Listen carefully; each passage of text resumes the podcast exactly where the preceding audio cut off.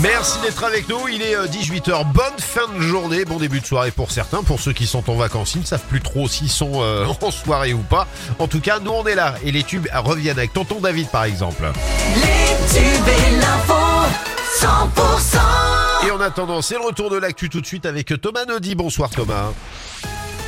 Bonsoir Philippe, bonsoir à tous. Sept chauffeurs VTC toulousains ont gagné au prud'homme face aux géants américains du transport Uber. Les chauffeurs toulousains plaidaient l'existence d'un lien de subordination entre Uber et eux.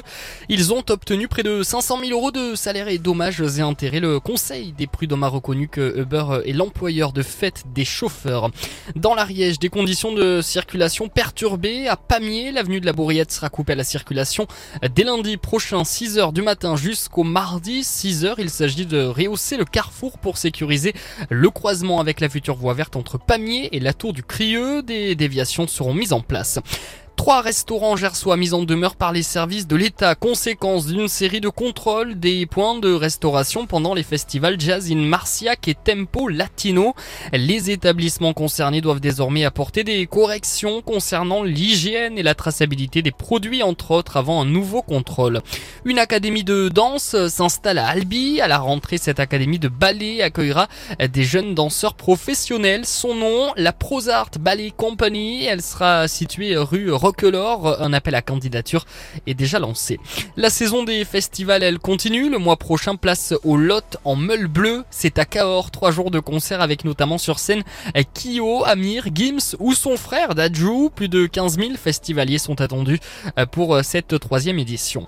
Dans le reste de l'actualité, quel accueil au journal du dimanche pour Geoffroy Lejeune, nouveau directeur de la rédaction. En tout cas, un accord a été trouvé avec les journalistes qui étaient en grève depuis un mois contre l'arrivée de leurs confrères de 34 ans marqués à l'extrême droite.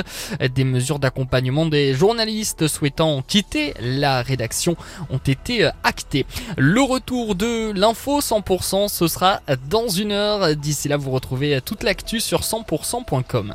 Merci beaucoup Thomas et on se retrouve à 19h. Et puis pour la suite, eh ben, c'est la météo tout de suite. La météo avec la maison La Bastide, au cœur du vignoble gaillacois depuis 1949. Un ciel mitigé aujourd'hui avec quelques gouttes encore possibles en fin de journée. Pour cette nuit, les nuages et les étoiles vont se partager équitablement le ciel en début de nuit. Au fil des heures, les nuages vont devenir prédominants et on aura entre des 16 degrés. Pour demain, la matinée est ensoleillée, le ciel va se couvrir généralement la mi-journée.